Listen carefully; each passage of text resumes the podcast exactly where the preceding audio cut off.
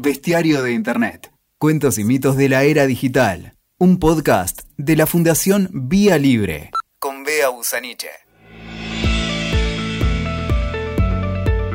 Hola Javi, eh, bienvenido a nuestro, a nuestro podcast de Fundación Vía Libre. Gracias por participar con nosotros en forma remota desde Córdoba. Quisiera pedirte que te presentes y que nos cuentes no solo algo de vos, eh, quién sos personalmente, sino también eh, qué es Access Now y cuál es tu rol en la organización Access Now. Bueno, Bea, primero que nada, muchas gracias por, por la invitación. es un gusto estar acá en el podcast de Vía Libre que está buenísimo, está saliendo increíble. Así que muchas gracias por, el honor de estar con ustedes. Em, bueno, yo soy Javier Palero, trabajo como este, director de políticas públicas ahora, desde, hace poco tiempo en la ONG Access Now. Es una organización internacional eh, de derechos humanos que se dedica a la defensa y extensión de derechos humanos en Internet. Y eso implica, bueno, cubrir distintos tipos de tecnologías, distintas acciones regulatorias y autorregulatorias que están sucediendo en distintas partes del mundo para, bueno, tratar de que se avance en el área de derechos humanos, ¿no? Libertad de expresión, privacidad, asociación, etc.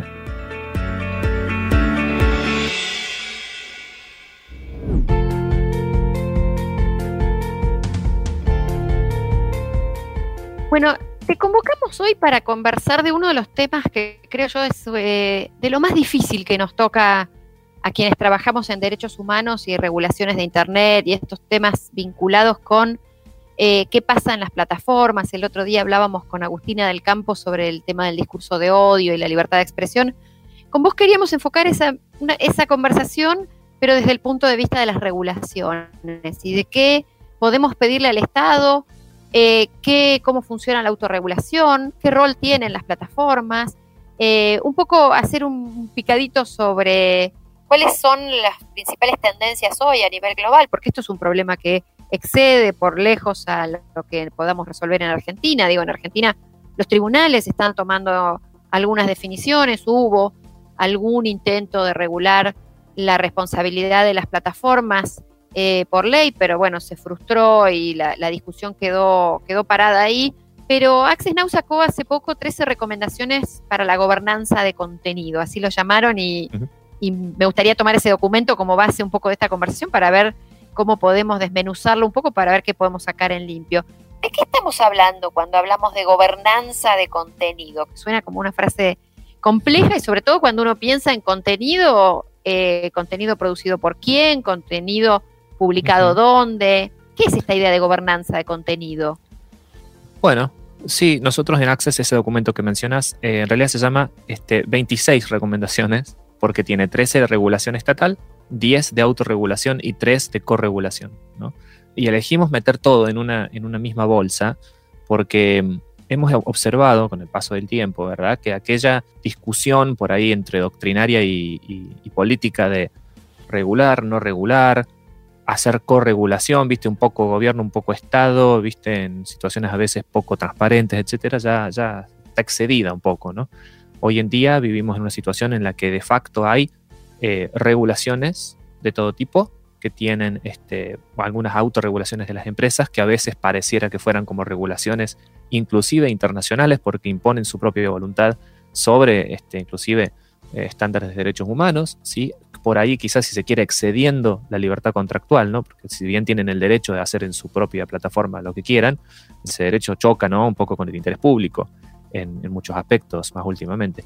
Y por el otro lado, el tema de regulación. Este, hemos visto tendencias, como se ve en Alemania, por ejemplo, en donde la regulación lo único que hace es acrecentar el poder de las plataformas y darles, por delegación, poderes de policía y poderes de decisión cuasi judiciales, ¿no? cosa que también nos parece preocupante. Entonces, en lugar de hacer esta distinción tan clara de regulación, autorregulación, etcétera, la hacemos simplemente para la explicación y a todo le llamamos gobernanza de contenido, que son decisiones que toman distintos actores sobre expresiones en Internet. Cuando decís regulaciones que le otorgan a las plataformas esas potestades casi judiciales, eh, ¿en qué legislaciones estás pensando, por ejemplo? ¿Qué, ¿Cuáles son los antecedentes en el mundo que hay sobre eso? El tema de otorgarle a las plataformas decisiones cuasi judiciales tiene mucho que ver con el tema de la responsabilidad por dos, por dos lados. Por un lado, tiene poco que ver con la forma en la que se estableció la responsabilidad objetiva en lugares como China. ¿sí? O sea, en, esta cuestión de decir, bueno, vamos a crear un sistema regulatorio que le dé a la plataforma un incentivo extremo para que dé de baja todo lo que nosotros consideramos que pueda llegar a ser ilegal, problemático, eh, etcétera, ¿verdad? Esto, como en todo este, este tema, eh, tiene sus pros y sus contras, ¿no? No hay ninguna solución que sea perfecta, ¿sí? Esto tiene lo bueno, si se quiere, entre muchas comillas, de que facilita el, acceso de las víctimas a alguna reparación y crea un incentivo muy fuerte para que las plataformas se comporten, respondan a tiempo y, e inclusive hagan monitoreo activo de cosas ilegales o inconvenientes y las den de baja. El problema que generan es que ese incentivo al mismo tiempo genera sobrecensura, ¿sí? O este, un celo extremo para evitar problemas, justamente, porque si se te escapa una, vas a terminar pagando, mejor no se escape nada. Y en ese afán, todos los discursos que están un poquito cerca de lo que podría llegar a ser ofensivo, ilegal o, de alguna manera no, o sea, no lo ilegal extremo, ¿no? Porque eso tiene mucho sentido que, se, lo, se, lo, trate de combatir, pero hay mucho discurso importante, el discurso político, en fin, este, la sátira, la denuncia, ¿sí? Que están reñidos a veces con el honor, la privacidad, etcétera, y ahí, bueno, se peca para el lado de la baja y eso puede llegar a ser un problema en sociedades democráticas, ¿no? Claro, ¿y qué mecanismos? porque en, esa, en lo que estás contando de China, por ejemplo, es un tema donde claramente la, no hay una protección clara para los usuarios frente a la censura, donde claramente hay un, Estado que tiene una política, donde la censura es parte de la política de comunicación. Ahora, en sociedades democráticas, como bien decís, ¿hay algún país que esté implementando medidas de este tipo? Bueno, el país que, todo el mundo utiliza como fuente, ¿no? Para promover estándares o de responsabilidad objetiva, ¿no? O sea, del estándar más alto de responsabilidad por daños. O para determinar este, más obligaciones para las plataformas es Alemania con su ley de su ley de redes, digamos que por su sigla en alemán se le llama la NetzDG, ¿no? Esa ley este, lo que hace es hacer que ciertos artículos del Código Penal sean aplicados por la plataforma directamente mediante la notificación privada de cualquier usuario. ¿sí? En ese caso, como es una aplicación del Código Penal, alguna decisión respecto de cómo aplicar ese artículo tiene que hacerlo la plataforma. Son artículos muy claros, hay ciertas salvaguardas procesales, hay ciertas salvaguardas también contra excesos, hay un control que se hace posterior por un organismo especializado con obligaciones de transparencia. Le han puesto todo lo que pueden ponerle para tratar de mitigar este daño. Pero el daño existe igual, que es la situación de hacer, en este caso Facebook, por ejemplo, que fue lo que generó el problema ¿no? para esta ley, para el cual esta ley fue la reacción, eh, lo convierte en árbitro, en juez, en delegado de, por ley de la decisión de qué es ilegal y qué no.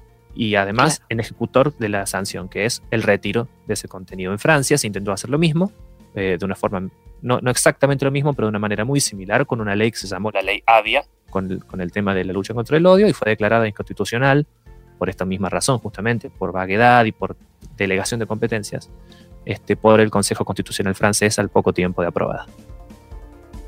Ahora, en, el, en un caso de este tipo, digamos, hay, hay otra cuestión que me, que me, viene a la cabeza cuando vos hablabas recién de Alemania, y es el hecho de que en Alemania, por ejemplo, y a raíz de esta, esta regulación tan particular, Facebook es una de las empresas que tiene más personal dedicado al monitoreo y al control y a la baja de contenidos, porque ahí también está la figura de que las grandes plataformas están empezando a incorporar no solo el tema de que los usuarios les reporten, sino también el, tema de que haya eh, personas que estén controlando, no solo con mecanismos automatizados, con entrenamiento de algoritmos, sino también personas que tengan que estar eh, dedicadas, o sea, hay una nueva tarea en Internet que es la del monitoreo de los contenidos que hace que también haya ahí una enorme barrera en términos de entrada al mercado de empresas que no tengan la capacidad de montar este tipo de, servicios, de sistemas, donde tenés que tener un regimiento de personas eh, monitoreando o un sistema lo suficientemente entrenado de inteligencia artificial como para que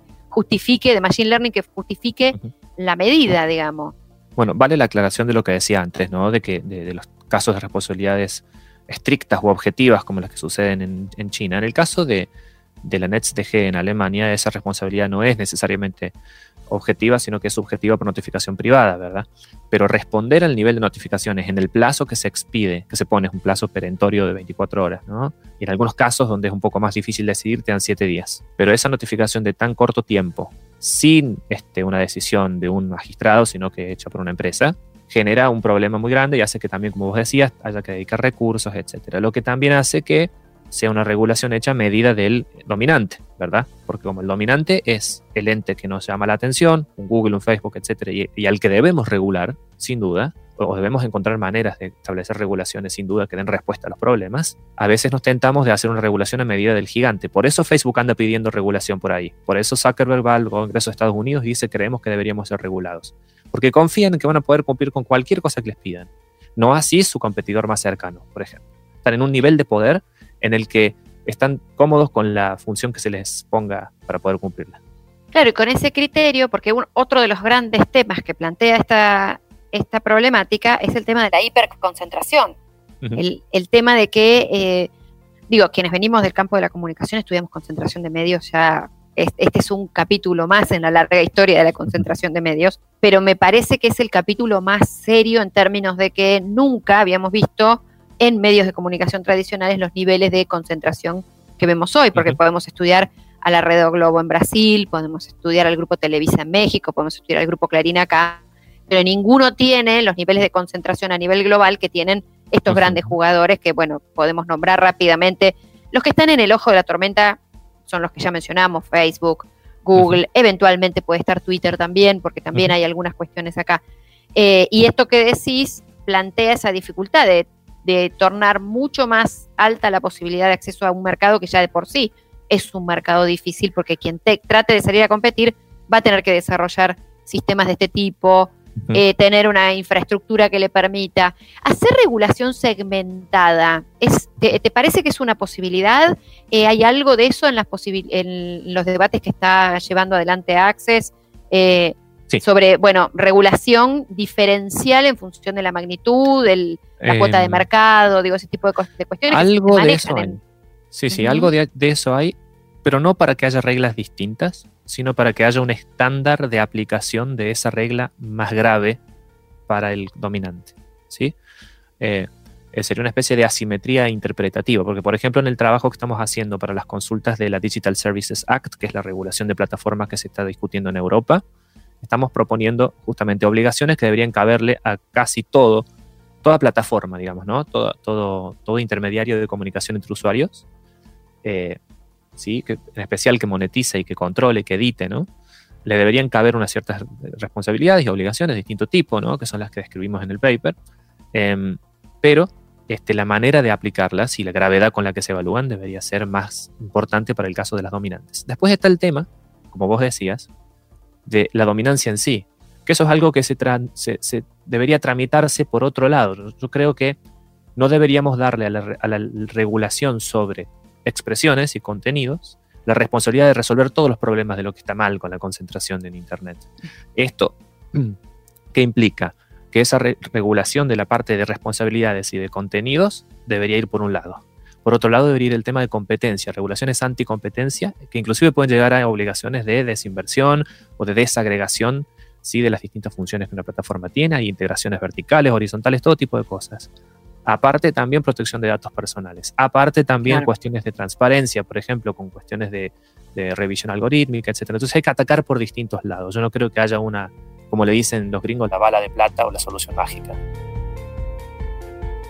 Eh, hablábamos recién del tema de las eh, medidas automatizadas de control, que ahí, ahí recién tocaste el tema de la transparencia de los algoritmos y cómo, cómo saber cómo funcionan estas medidas automatizadas de control. ¿Qué podemos hacer para saber cómo funcionan o para incidir en esas medidas automatizadas de control cuando, cuando se trata de medidas que están buscando contenidos para bajar? Estoy pensando en particular, pero no solamente, en los copyright bots en la Unión Europea y las medidas automatizadas para dar de baja infracciones de copyright, que es un gran tema dentro de este, de este tema de la regulación de los eh, intermediarios, donde en buena medida se avanzó bastante justamente para proteger los intereses del sector de la propiedad intelectual. Por lo menos la, nueva directiva de copyright en Europa avanza en esta idea de que las grandes plataformas pongan medidas de automatizadas para bajar los contenidos en infracción. ¿Cómo podemos atacar este, este problema tan serio de tener bots entrenados para la censura, literalmente?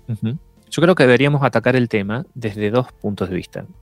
Por un lado, respecto a la tecnología en sí, ¿no? Tratando de aprender cómo funciona, entendiendo que no es mágica, entendiendo que comete graves errores que esos errores eh, constituyen formas de censura. De hecho, el, este ejemplo que vos marcabas, ¿no? De, por ejemplo, el, algoritmo eh, esto que, que, la Unión Europea decide hacer, por más antipático que nos parezca y por más incompatible con derechos fundamentales que sea, porque lo es, está inspirado en una práctica de autorregulación de YouTube. Sí, claro. Que, que básicamente lo hizo porque quiso, en un acuerdo con el lobby de la propiedad intelectual en Estados Unidos, eh, de poner este Content ID, ¿verdad? ¿no? Para cuando uno sube una cosa, una canción, te lo detecta, te lo monetiza o te lo baja, lo que fuere. ¿sí? Esto que parece tan inocente y uno dice que bien, este, acá la tecnología nos ayuda a controlar que todo esté en, en orden, ha sido abusado permanentemente por gobiernos, por personas particulares, etcétera, para silenciar a personas, ¿sí? A través del uso y del abuso de estos mecanismos de notificación privada de la DMCA, de la Digital Millennium Copyright Act. Esto es tan así que hay hasta un hall de la fama hay una página entera que se llama el Proyecto Lumen, que se dedica a recopilar las, veces que esto se usa mal, ¿verdad? Muchas otras veces se usa bien, porque se utiliza ese, ese mecanismo para tratar de hacer cumplir leyes que por otro lado no se puede, como por ejemplo la, baja de imágenes íntimas. Fíjate vos qué interesante. Y, y, ahí va la segunda cosa. Primero, entender la tecnología y sus limitaciones. Y ahora viene la segunda cosa, que es entender las necesidades que hay detrás. La tecnología es una herramienta para solucionar problemas. Si nosotros creemos, si no atendemos los problemas por otro lado, cualquier legislador se va a sentir tentado a decir, bueno, pero, pero si pueden hacer esto con tal tema, ¿cómo no lo hacen con puntos suspensivos? Con tal y cual imagen íntima, con tal y cual difamación, con tal y cual, ¿sí? Entonces es necesario reconocer la necesidad que tienen personas de, que se regulen ciertos temas, ¿sí? Por eso para nosotros el approach tiene que ser temático, específico, entendiendo las limitaciones, ¿sí? Y justamente limitando al máximo el uso de herramientas automatizadas. Una recomendación específica del paper es que las herramientas automatizadas pueden usarse, pero solamente en casos extremos, como por ejemplo el caso de las imágenes de abuso sexual infantil, en donde no hay ninguna posibilidad de que eso tenga un uso justo o un uso Sí, o que sea discurso protegido por el por la libertad de expresión. Eso claramente no es discurso protegido por la libertad de expresión. No hay ningún problema en que se utilicen mecanismos automatizados donde uno no, no llegue ni a ver qué es lo que sucedió ahí. Así todo, proponemos que se revisen de vez en cuando el funcionamiento de ese tipo de algoritmos. Hay otros que se usan para contenido terrorista, por ejemplo, que son un poco más discutibles, porque ahí, como nosotros sabemos, la definición de terrorismo tiene matices políticos que a veces hace que se pasen cierto tipo de cosas y que se pierda también evidencia valiosa para este, eh, la lucha por la justicia en estos temas. Sí, ahí entramos a terciar en otras cuestiones, porque por ejemplo, si nos ponemos a mirar la ley antiterrorista que, que está vigente en Argentina, tiene una, condición de vaguedad y amplitud que en una situación de conmoción pública, en una situación de crisis, puede ser aplicada de una manera muy laxa. Que, bueno, ahí también entran a terciar en la problemática de tipificar penal, de hacer figuras penales eh, que son laxas, abiertas, de baja precisión, que es el gran problema que tenemos muchas veces cuando hacemos tipificaciones eh, penales. Algo que me parece que es eh, importante, que está dando vuelta en, todo lo que estás diciendo, pero que me parece que es, muy importante que, miremos, es cómo defendemos el discurso legítimo, aunque el discurso legítimo no nos guste. Que me parece que ese es el gran problema, y es que hay mucho, mucho discurso que puede ser incómodo, que puede ser incorrecto, que puede ser abominable, que puede ser ofensivo, pero que no necesariamente es discurso que, no esté protegido por la libertad de expresión o que, o que sea un discurso que haya que dar de baja.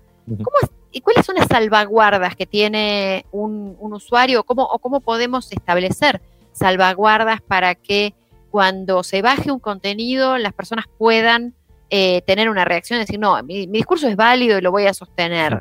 Y no, y no terminen... Claro, es, por eso te hago la pregunta. Sí, sí, no, preguntas fáciles nunca. Eh, no, vale.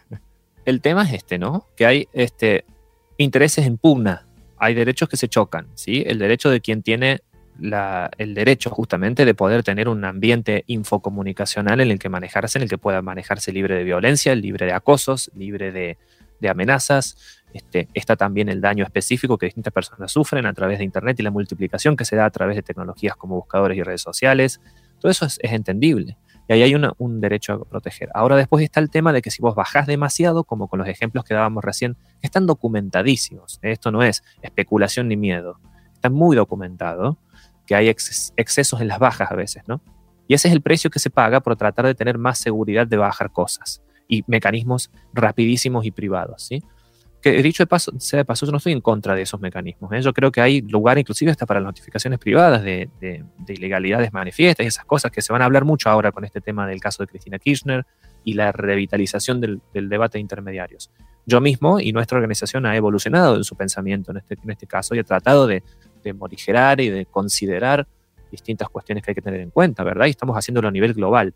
Pero dicho eso, la manera en la que se hace es muy complicada, porque como decíamos primero, si vamos a hacer primar la sanitización del discurso en Internet, que es algo peligroso de por sí, va a perder el debido proceso, va a perder la libertad de expresión de los terceros, porque en esa volteada van a caer muchas cosas ilegales e inconvenientes, lo que está bueno, pero muchas otras también que no lo son, que no son ilegales y que son importantes. Que además, pero que el además, discurso artístico, la crítica, ¿no? Eh, pero además, Javi, algo puede ser espantoso, insisto, y hace, eh, estaba pensando, por ejemplo, en un, fallo que estábamos viendo ahora hace un rato, que es un fallo para des, deslinkear de las búsquedas de Google eh, aquellas historias de Natalia de Negri y los programas de televisión en los cuales aparecía junto a Samantha Farhat, en una, todo un, contenido que es eh, sumamente violento, donde hay, bueno, claramente una persona joven envuelta en una situación que, en la que claramente ella no tenía eh, ningún dominio, digo que ella fue víctima de la, una virtual carnicería mediática que era propia, horrorosa, que era propia de los medios de comunicación en la década del 90 y que en algunos casos todavía sigue habiendo, pero que es contenido legal, perfectamente legal, y que hace a la vez a la historia de los medios de comunicación en Argentina. Yo, por ejemplo, leía hoy el, el fallo que decía que el material que se estaba solicitando eh, deslinkear no tenía ningún interés actual. Para mí tiene un enorme interés actual como eh, persona que viene de la comunicación y me parece que son casos de estudio, que quienes trabajamos en la carrera de comunicación y, debemos tener la posibilidad de que esos archivos estén disponibles, porque son material de estudio, de investigación, son material de análisis de cómo evoluciona un modelo televisivo que es cada vez más carroñero, que es cada vez más grotesco. Bueno, digamos. Sí. Eh, entonces, me parece que ahí hay una cuestión que tiene que ver con un intento de redefinir qué es el discurso protegido por la libertad de expresión y qué no, me parece. O que hay una intención de eh, readecuar la idea del interés público y ajustarlo quizás a ciertos estándares que hoy tenemos, pero con los cuales miramos retrospectivamente la historia. Digo, pensando en cosas que, sí. sí. no, yo opino que, es cierto, que puede ser que estemos haciendo una especie de revisionismo un poco más conservador, si se quiere, o más cuidadoso de algunas cosas. De todas maneras, yo creo que ese fallo no está tan mal. Yo acá voy a ser un poco polémico, siendo eh, de toda la vida un gran crítico de la manera en que el derecho al olvido se aplica en la Unión Europea, que dicho sea de paso, se hace por notificación privada y el que decide el interés público es Google. Bueno, sí, bueno, eso es una de mis grandes críticas al derecho al olvido en la Unión Europea, que en realidad, bueno, a, ver, clarifiquemos. ¿no? una eh, decisión judicial, ¿verdad? Y un análisis. que igual, clarifiquemos que, igual clarifiquemos que el derecho al olvido como tal es un eufemismo, es un nombre, digamos, un nombre artístico a una forma de aplicar, eh, en, al menos en la Unión Europea, la ley de eh, protección de datos, digamos, la regulación de protección de datos. Es el derecho a supresión digamos. Eh, no, es, eh, no es el derecho al olvido. Uno debería, recuerdo, Julia Pauls y otros académicos en, eh, en su momento hablaban de el derecho a ser deslinkeado de los resultados de las búsquedas y que cuando vos buscas tu nombre no te refiera a ese tipo de cuestiones, como el caso Costeja, que era un, un edicto judicial, algo por el estilo de una... Bueno, de hecho el Tribunal de, Justicia de la Unión Europea, cuando decidió este caso, justamente flexibilizó el derecho de supresión y dijo, no, no, que no se suprima, que simplemente se desvincule el nombre, porque esto ni siquiera es desvinculación de que el vínculo no aparece más en Google, es, es una desasociación, desasociación del nombre de la persona del resultado del vínculo de búsqueda. Entonces, el mismo vínculo puede seguir estando en Google. O sea, no hay desvinculación, en, el caso europeo, ¿no? Lo que hay es disociación del nombre. Entonces, si lo busco por el nombre de la persona, no me muestra ese hit. Pero si lo busco por el nombre de otra, el vínculo sigue estando, sigue estando, eh, eh, existe en el índice. ¿sí? Y aún si no existiera en el índice, sigue estando disponible porque existe, esa información no se eliminó. Se puede discutir que es casi eliminarla, ¿no? Si, si la sacas del índice de la, biblioteca más grande del mundo. El problema es que no debería haber una, debería haber varias. Claro, ahí, ahí entramos en esa otra cuestión, porque deberíamos poder llegar por otros buscadores. Deberíamos tener la posibilidad de que otros buscadores te, lleven a ese mismo contenido. en ese caso hace, hace una, una, evaluación que podemos o no compartir en, en, sus detalles, ¿no? Pero al menos hay una evaluación judicial o de un órgano independiente, imparcial, que evalúa el interés público, hace una interpretación que nos guste o no, distinta de lo que es el interés público, y al menos hay un cuidado, ¿no? Ahí estamos, te digo, para mí estamos mucho mejor que, la Unión Europea en ese sentido, con fallos como este, y de hecho inclusive aplica una doctrina distinta, aplica la cuestión del derecho al honor, en fin, son cuestiones que hay para discutir por otro lado, pero creo que, que por ahí va la mano, ¿no? A mí me gusta más cuando hay un tercero independiente, eh, me gusta cuando hay ciertos recaudos, vos decías, ¿qué podemos hacer para cuando nos dan de baja las cosas? Este, o cuando hay estos problemas. Y bueno, si queremos eh, bajar lo ilegal y prevenir todos los daños, va a haber poca transparencia, porque el obligado tiene derecho a usar todos los medios a su alcance para no ser tenido como responsable. Exacto, ahí está donde está la amenaza central, me parece, a la libertad de expresión. Pero pasa también que hay una gran amenaza a la libertad de expresión actual, que es cómo las plataformas aplican caprichosamente términos de usuario que cambian cuando se les ocurre este, y los aplican de las maneras que se les ocurre también. Y te hacen definiciones de distintos tipos de temas de libertad de expresión, desde personaje público hasta interés público, de acuerdo a lo que venda más.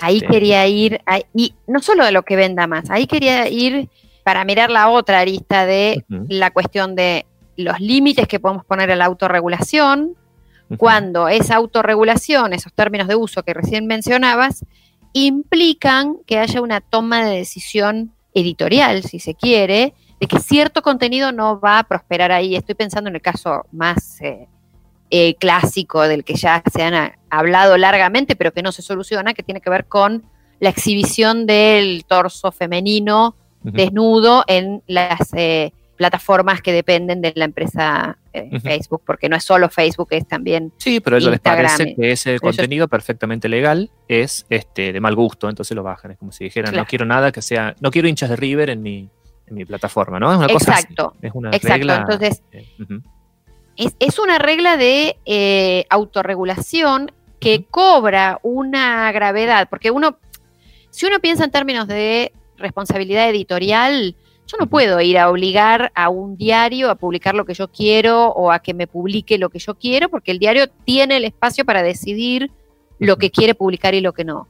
Por eso es que en general, cuando se atacan los problemas vinculados con la falta de pluralidad de voces en un entorno de medios de comunicación muy concentrados, a lo que se a lo que se trata de ir es hacia un espacio donde haya una multiplicidad de lugares donde no haya que obligar a ningún medio a publicar lo que no va con su línea editorial, porque uno puede decir, bueno, si yo tengo mi plataforma y mi plataforma quiero que sea, que yo apta para menores o que sea, eh, que, tenga una serie de características, entonces hay determinado contenido que yo no necesariamente estoy aplicando un términos de censura, pero sí no quiero que eso se divulgue porque quiero una plataforma, qué sé yo, supongamos que sea familiar y que no haya, o que sea friendly para todas las miradas, eh, ya sea para los conservadores, para que, nadie se sienta ofendido y demás.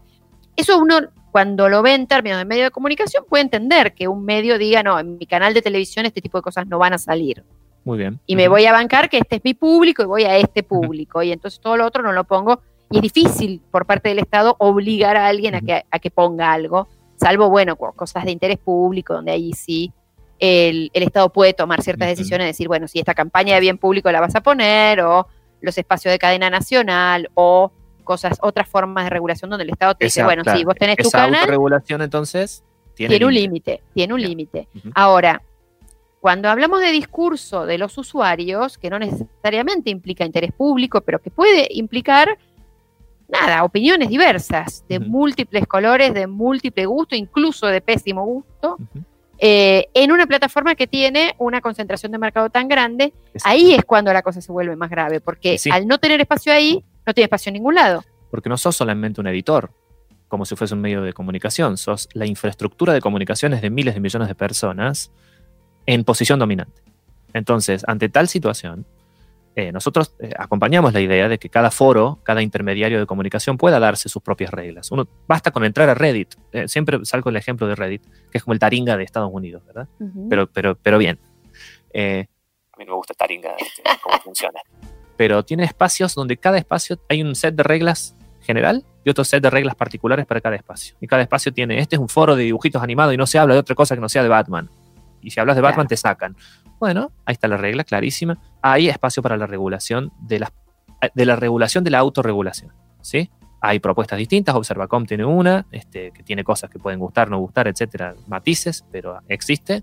Nosotros en nuestro paper también proponemos que se regule la autorregulación, que se establezcan ciertas obligaciones que los términos y condiciones tienen que tener y obligaciones que un regulador, eh, en el caso europeo que tiene modelos de reguladores independientes, tiene que ser independiente, por eso no siempre en todos los casos, eso es lo que aplica, eh, sea el que revise cómo se aplican esos términos de uso, si se hace de manera justa, si no son discriminatorios, si se da derecho de defensa, si se da notificación, en fin y al cabo, ¿no? Distintas cosas que debían existir este, en un espacio como el que acabamos de describir, ¿verdad? De intermediario necesario de comunicaciones a nivel global. Hay responsabilidades también respecto de su propia limitación de lo que pueden hacer. Eh, pero de nuevo, eh, a mí me gusta más esa idea, la idea de regular a las plataformas más que a los usuarios, la idea de quitarles poder más que dárselo y de, y de eh, digamos, enquilosarlos. Si yo los hago responsables de que limpien Internet, les estoy dando mucho poder, a mi juicio, al juicio nuestro, esa es la posición de Access Now en general. Este, nosotros preferimos que se los regule a ellos y quitarles poder y desarmarlos y hacer acciones anticompetencias, eh, perdón, eh, por, prácticas anticompetitivas, acciones de competencia si es necesario y, estimular un, un, ecosistema más variado. Digo, y como si cosas, como si le faltara color y picante a este tema, hace poquito tuvimos y vamos a seguir teniendo varios chisporroteos de Donald Trump contra Twitter. ¿En qué estado está la situación esta de la, supuesta, porque la verdad es que Trump no tiene las condiciones para hacerlo, pero la vocación que tenía de modificar el puerto seguro eh, de las plataformas y el, tema del, del, del 230 en los Estados Unidos. ¿Cómo siguió eso? ¿Qué, qué, está pasando ahora con eso? Eh, esto, esto sigue la, tendencia mundial al descontento con las plataformas en general y la manera en la que las cosas se están dando, ¿no? El llamado techlash. Desde distintos lugares vienen a aparecer algunos consensos, ¿sí?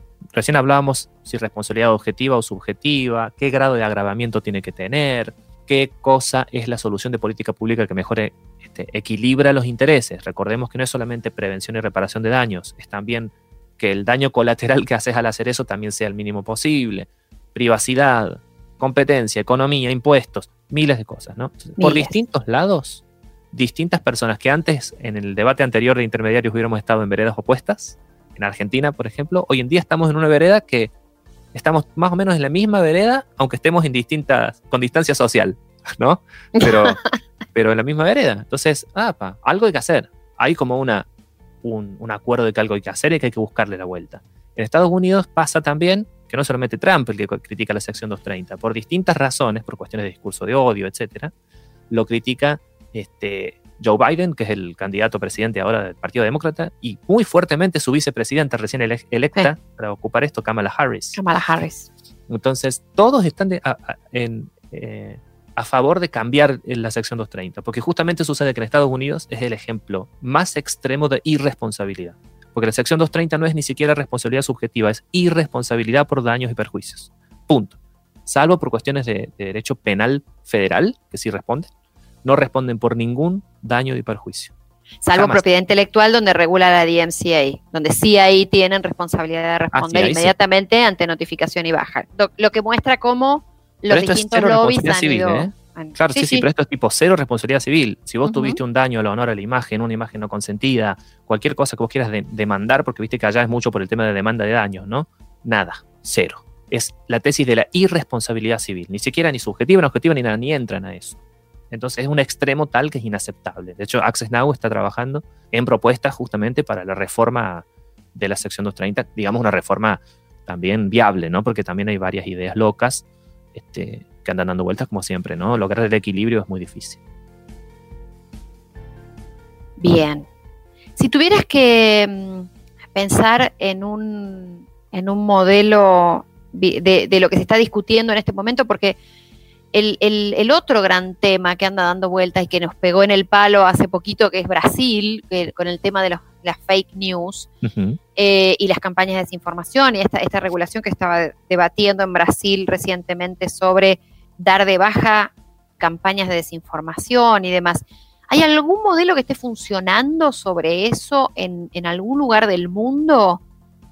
Mm, no que yo sepa, lo que hemos visto como mejores prácticas que parece que tienen alguna solución y que tienen alguna clase de, orientación más clara y que todavía la evidencia se está este, juntando ¿no? para ser analizada. Esto es otra cosa también. Nada, muy poco de lo que discutimos está, este, digamos, estudiado de manera tal que podamos decir, ah, la evidencia indica que si tocamos acá pasa esto, digamos, ¿no? Eh, bueno, a mí eso me preocupa mucho, por ejemplo. Sí, sí, es muy difícil. Todo el, mundo habla desde una cosa moral, ¿viste? ¿No? sí, eh, a, mí eso es una de las cosas que me pone más nerviosa de toda esta, discusión. Eh, y es esta cuestión de algo hay que hacer y bueno, y lo que hay que hacer es, por supuesto, siempre hay dos o tres gigantes que uno, como son gigantes, los ve necesariamente como el, al que es fácil ir a pegarle, esto que decías del Techlash, digamos, eh, no estoy diciendo que sean buenos, lindos, ni nada por el estilo, digo, son jugadores muy pesados eh, que vulneran en muchos casos muchos derechos, con todo el tema de capitalismo de vigilancia, digo, ahí hay todo un gran tema que, en el cual nosotros somos extremadamente críticos y que además en, en la forma en la que se han consolidado estas plataformas son en sí mismas una amenaza a la libertad de expresión en términos de la pluralidad de voces. Eh, pero dicho eso, a mí muchas veces estas opiniones, más basadas en una cuestión moral, si se quiere, me parece que, que, a veces son soluciones que pueden generar más problemas o que eh, pueden agravar el problema, justamente porque muchas veces los planteos de solución lo que hacen es darle más poder a las plataformas, como decía hasta el principio. Es la plataforma, si la plataforma tiene que dirimir qué es discurso legal o qué discurso deja que, que fluya, y ahí tenemos un problema gravísimo porque no tiene ninguna obligación de dar cuentas. Y aparte ninguna legitimación democrática. No tiene ninguna legitimación democrática, no tiene obligación de dar cuentas, no tiene ninguna transparencia y mucho menos debido proceso de cualquier pauta que uno puede imaginar de debido proceso. aunque lo tenga, aunque como en la ley alemana vos le pongas procedimiento, transparencia, apelación, todo lo que vos quieras, la legitimación democrática no la tienen. No la Yo no he elegido a ningún funcionario que por vía directa o por vía de delegación establezca el poder de decisión judicial sobre ese tipo de cosas. Y eso es importantísimo. Si perdemos la oportunidad de elegir a nuestras autoridades, estamos fritos. Exacto. lo que me parece a mí que sí, pero sí pueden hacer muchísimas cosas, se los puede regular, se los puede atacar con munición fina, ¿sí? Como decís vos, sin inmolarse. Si no, ganan ellos. Al gigante se lo pelea con inteligencia. Sí, todas las fábulas enseñan eso con inteligencia y con variedad de técnicas, ¿sí? Como decía yo antes. Vamos por, por, el tema de competencia, vamos por el tema, en el caso de noticias falsas en Brasil que decías, una cosa que nosotros, junto con el ITS de Río, estábamos este, eh, de acuerdo en hacer, era seguir el dinero, por ejemplo. ¿Quién paga esas campañas de desinformación enormes, ¿no? Controls y todo eso. A ver, ¿se animan a ir por ahí también? ¿O solamente se les ocurre ver de qué manera aplicar el derecho penal para meter preso a uno? Exacto. ¿Verdad? Hay más para hacer, que no es solamente la faz represiva del output. Hay que ver de dónde viene, ¿no? Para ir a unas soluciones sistémicas, que sean también para todo el sistema y no solamente para un actor.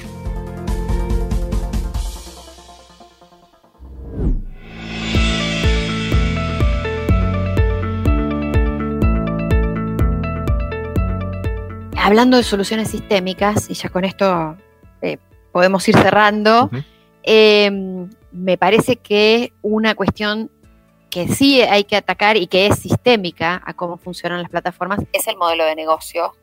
Y la necesidad que tienen estas plataformas de mantenernos enganchados, de conseguir el único recurso escaso que hay en toda esta, en toda esta película, que es la atención de la gente. Por eso es que el modelo de negocios de, de tener permanentemente difusión de contenidos que son en muchos casos cada vez más extremos, en muchos casos cada vez más, sí, extremos o conspiranoicos, sensacionalistas y demás. A ver, hoy estábamos viendo algunos videos de la televisión de los 90 y la televisión de los 90 también aplicaba eso, a tocar el morbo para que la gente se quedara viendo y digamos, porque finalmente se compite por la atención.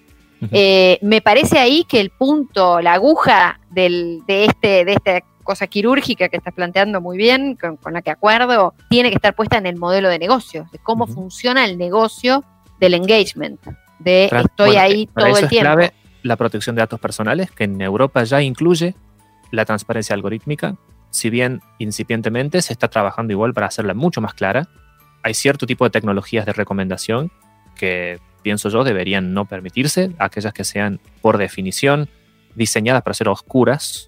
Al revés, hay que guiar el labor del diseño de algoritmos de recomendación hacia lo auditable. Tiene que haber cierto tipo de responsabilidades específicas respecto de ese tipo de algoritmos también. La Natalia de Negri de hoy no es víctima de la, de, la manipulación de, de un conductor o productores de televisión, sino quizá de un algoritmo que hace privilegiar la polémica sobre otras cosas, ¿no? hay que reconocer eso también. Y al mismo tiempo los algoritmos son muy útiles, ¿eh? Imagínense navegar Internet o usar una red social sin algún tipo de curación de lo que queremos escuchar eh, o ver. Sería una pesadilla, pero de vuelta. Transparentar el funcionamiento de algoritmos y pegar donde duele. Protección de datos personales, que es un tema que tenemos muy pendiente. En Argentina tiene 20 años la ley y todavía estamos viendo si la vamos a reformar de alguna manera. Y temas de competencia e impuestos. Justicia de manera tal que los recursos para hacer todo este esfuerzo enorme que va a tener que hacer el Estado salgan de un lugar de donde tienen que salir, ¿verdad? Entonces, este tipo de cuestiones, competencia, protección de datos personales y temas impositivos, me parece a mí que son también muy, muy, muy importantes, porque por ahí pasa el poder. Y si controlamos eso, por ahí tenemos una chance más, más justa de darle una, un, un funcionamiento mejor a Internet. Bueno, Javi, le nos queda mucho tiempo para trabajar esto. Vamos a seguir eh, tratando de profundizar esto, así que te agradecemos mucho en haber participado en nuestro, nuestro podcast. Muchísimas gracias y gracias al trabajo que hace Access Now. Eh, así que bueno, muchas Por favor, gracias. a ustedes. Un placer.